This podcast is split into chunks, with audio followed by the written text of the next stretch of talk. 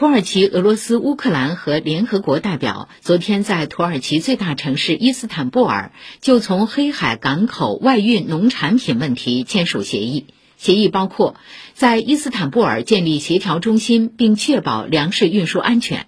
俄乌双方同意任何一方都不攻击运送农产品的船只。